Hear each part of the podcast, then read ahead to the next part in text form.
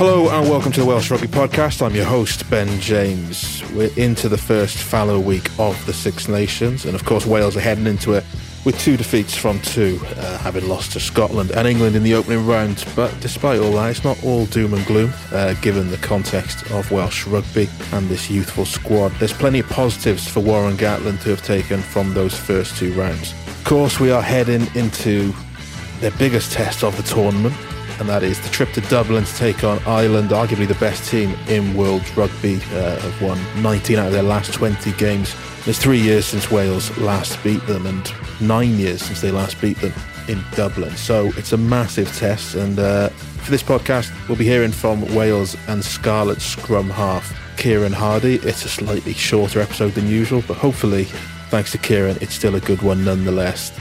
Just want to take this opportunity to plug Wales Online's new Inside Welsh Rugby newsletter. It's a, a new paid for weekly newsletter uh, that is available on Substack, basically bringing you more in depth analysis and news from the world of Welsh rugby. Uh, it's just £10 for the entire year at the moment. That's a Six Nations special offer. I think after that, it'll be £40 for the entire year. Just bringing you a little bit more detail from behind the news, all the biggest issues, in depth analysis, and as an extra bonus, there's no ads and it will come directly to your email inbox. So, what's not to love about that? On our social medias and on the website, uh, you'll be able to find links to sign up to that. Without further ado, let's hear what Kieran Hardy had to say. Delighted to be joined on the podcast by Wales scrum half Kieran Hardy. Kieran, uh, how you doing, mate? Yeah, all good. Obviously, back in training today. Um, looking through the weekend's game, uh, what we could have done a bit better, and hopefully build now towards Ireland. What's, what's the mood like in camp at the minute? Obviously, it's two defeats, but I think given the context of what, what the squad was coming into this and, and, and what Welsh rugby's like, it feels like there's a lot of positives to take from those defeats, even though it is, you know. Yeah, it's definitely a lot of positives to take from the first two games. Obviously, results aside, and we know we can be a little bit better in the finer details of the game to make sure we get over the line. But um, it's plenty to be pleased about. Um, and in fairness, all the boys that have come in, you know, brought some energy to the group, and um, I think this team could be um, a really good side in a in a couple of months when we learn together and we grow together. How, how does the sort of this camp differ to what camps were like last year? Because it's been, I suppose, in the last even the last year, it's been three very different sort of camps. And you know, last year Six Nations was obviously very testing for a number of reasons off the field. Then the World Cup was obviously a longer camp and, and quite positive, but it's a, it's a newer camp now, and it's it's probably just sort of almost ripping it up all over again and, and starting from afresh. Yeah, it feels a little bit like that. Obviously, like I said, a lot of new faces coming in. Um, it's quite refreshing with those boys. Obviously, bring a bit of energy and um, obviously some different thoughts on how they play the game. So it's nice for us to have uh, new faces in the group, and um, we are trying to build together and build obviously for the future. And but ultimately, for us now, it's about winning um, these next couple of games and making sure we finish strong. You mentioned the, the new faces. Who in particular has sort of impressed you coming into into this squad? Uh, I think um, I think Alex Mann's been fantastic since coming in. Um, real energy, real work rate um, about his game, and you know he's got better as as the games have gone on so far. Cameron Winnett's been fantastic at the back. Um, obviously, shame for Archie last weekend the way it ended with his injury, but um, those are the boys you know we want to be coming in and add into the group. I think it's not just coming in and bringing energy. I think they're adding something different and making boys think about um, different things. And Alex seems to run pretty good lines off scrum half, doesn't he? So uh... yeah, he does. It helps. Yeah, he's um he's got a fantastic work rate. Alex, I've been very surprised with him and impressed with him. Um, obviously for a young kid, he's quite mature and um, he obviously reads the game very well to be in the positions that he's in on the field. And he's got he's got two tries in two games, which is uh, which is pretty unbelievable, really, in his first two caps. What have they been like? I guess around camp in terms of in meetings because you know someone like Cam is he's a very quiet lad. You know I think Jockey Sherratt basically says he wouldn't say boo to a goose, whereas Alex does talk a bit more. Um, but this is a, obviously it's a new environment for them and it, it's a whole new level up coming into Wales. So what, what, have they been like? I guess it varies on the individual. Um, you know, I, I, think Alex is someone who would be able to speak up and be quite confident about doing that. And Cam, like you said, he is quite quiet, but he does his he does his job on the field and um, he talks plenty on the field. So I think everyone's obviously got different ways of communicating, and some boys are more natural leaders than others. Um, but we're seeing them all in in their differences in training and off field. Uh, and in terms of I guess the, the, this group, obviously, there's a lot of new players. I think there's about eight or nine Six Nations debutants, as well as those five uncapped players from from the World Cup. What's happened to things like committees? Who's who's taken charge of things? I know Sam Costelow's taken over laundry from Dan. That's sort of been bestowed bestowed onto him. But what else has sort of come out in the wash in terms of all the change from France? Um, a, a, lot of the younger boys obviously got new roles in the group now. It's time to step up a little bit with a, a bit of change in the group. Um, but it's good for those boys to be out of their comfort zone and in different roles. Um, Costy's obviously leading the laundry. There's been a couple of errors so far on his behalf, I think, but um, I think all in all, been pretty good. Um, the fines are still run by the same committee, which is interesting.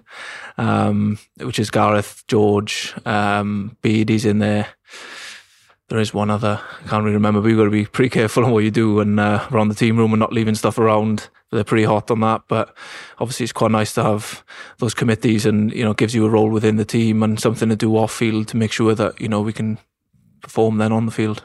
Anyone racked up any big fines? Yeah, I remember Nick Tompkins was getting caught a lot in France for being late.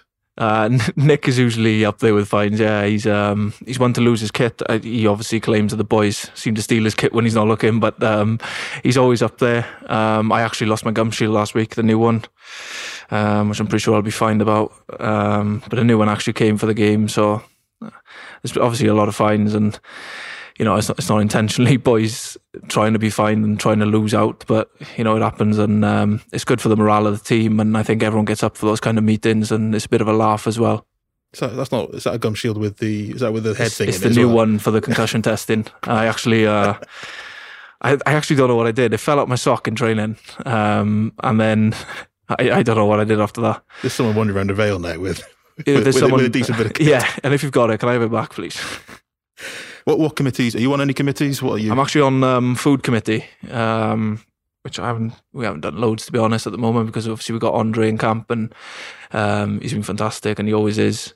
Um, but we're trying to get some new ideas, trying to bring people in, um, some caterers in for different weeks, just to try and you know change it up for the boys and give them something different.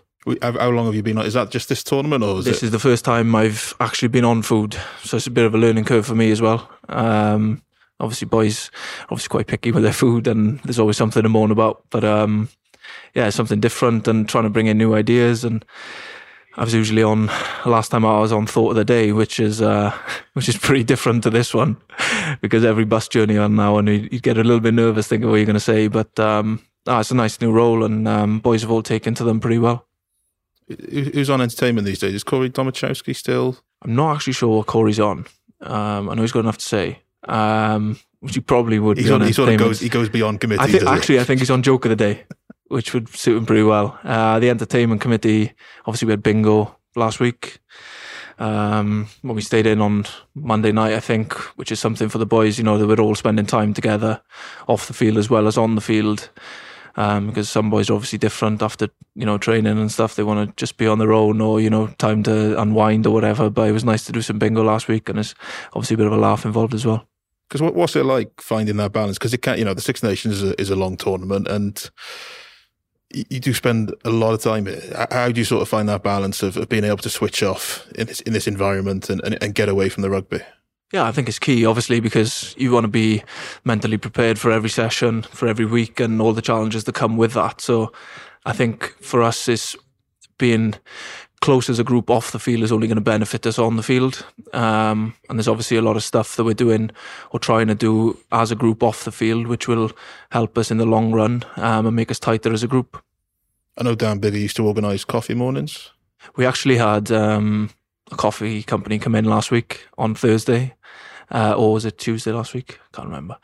Um, but that was pretty good. Obviously, someone to come in. I think it was Clifton Coffee. Am I allowed to say that? They came in and uh, spent spent the day with us, and um, obviously it was nice, you know, something different and something the boys can get excited for, and obviously build relationships off the field. It's probably about 15 different Welsh rugby players now annoyed it's not their coffee brand. Seems to be everyone's. I know, we're running out of coffee brands really. So um, if anyone else wants to step in, then that'll be good. What's the dynamic like between the three scrum halves in the squad? Obviously, you, guys have been pretty established now. Obviously, you know, there's been other scrum halves who've come in, obviously Rhys Webb last year, but you, Tomos, and Gareth have been vying for this sort of this jersey for, for quite a while now.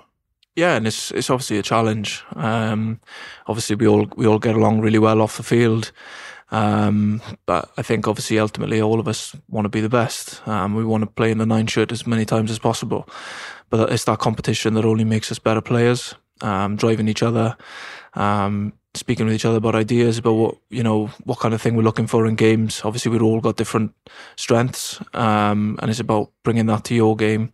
But I think it's good that we got that relationship where we can, you know, we're actually good friends off the field. But when we get down there, we all want to prove why we deserve the nine shirt. And you mentioned obviously reviewing the weekend's game uh, in the last couple of days. How how close do you feel that this Wales team is to things clicking because it is very early in the process. You know, this is a rebuilding process, and you know, you talk to people at the regions, and a lot of these young guys aren't going to really have the experience until sort of a year in, in the line. Maybe Warren doesn't have that luxury, but it does feel like the building blocks are coming together quite quickly. Oh yeah, it does, and you know I think a lot of people wrote us off before the competition had even started. Um, with the players that you know the change of players that we've had in the in the last couple of months, but I think obviously it's really exciting. Um, the way obviously we haven't won any games, but you know we we know we can be better. You know the first half against Scotland was wasn't really us, and it didn't really look like the side that we spoke about being. But the second half, you've seen glimpses of us playing really good rugby, and you know, probably unlucky not to come away with a result in the end. And at the weekend, it was a bit, a bit of a different game, a bit more of an arm wrestle, which you always expect against England. But you know, I think there was a couple of moments there where you know that game could have gone either way, and I think it is really pleasing for the group that you know we are young and there is a lot of things to learn as a group, but we're in those we're in the position to win those games, and that's what Test rugby is. They come down to fine margins. That's the key, isn't it? It is Test rugby, and it comes down to a winning style of rugby. And I think Saturday probably showed that. I know Dan Biggar spoke about ITV that it's, it's those key things, you know, like George Ford's 50-22. But it does feel like with the squad that you've got, Warren wants to play a, a fast tempo of rugby and be a bit more expansive. And, and as a sort of scrum half, that must be exciting because I imagine you just get to run nice cheat lines and, and hopefully get on the end of outside breaks. Yeah, it is good. Um, obviously, we want to play as quick as possible in every game. Um, but obviously, there's an element of the game where game management comes into it as well. We've got to be quite smart in where we want to play the game. But I think where we've, been pretty good in the last couple of weeks is we've actually seen the opportunities to go, regardless of where we are on the field. And we're all good enough rugby players to see it. And, you know, if the opportunity's there, then we can take it. Um, and I think that's the balance that we probably need to get right moving forward when to pull the trigger and when probably to wait a little bit and maybe go to the A and ask a few questions of them that way and get some territory. But equally, obviously, we want to play as quick as possible. So it's um, for a group, there's a lot of learnings for us there about how we want to play the game. Obviously, I mentioned at the start of the pod, it's been three very different camps. Looking back to, to sort of where we were, literally this time last year, I think it was Valentine's Day was when the sort of the strike action came about. Thinking back to a year ago, did you sort of think that this is where we'd be a year on with a fair bit of positivity sort of surrounding the, the national team and in terms of, you know, the potential of, of where it can grow?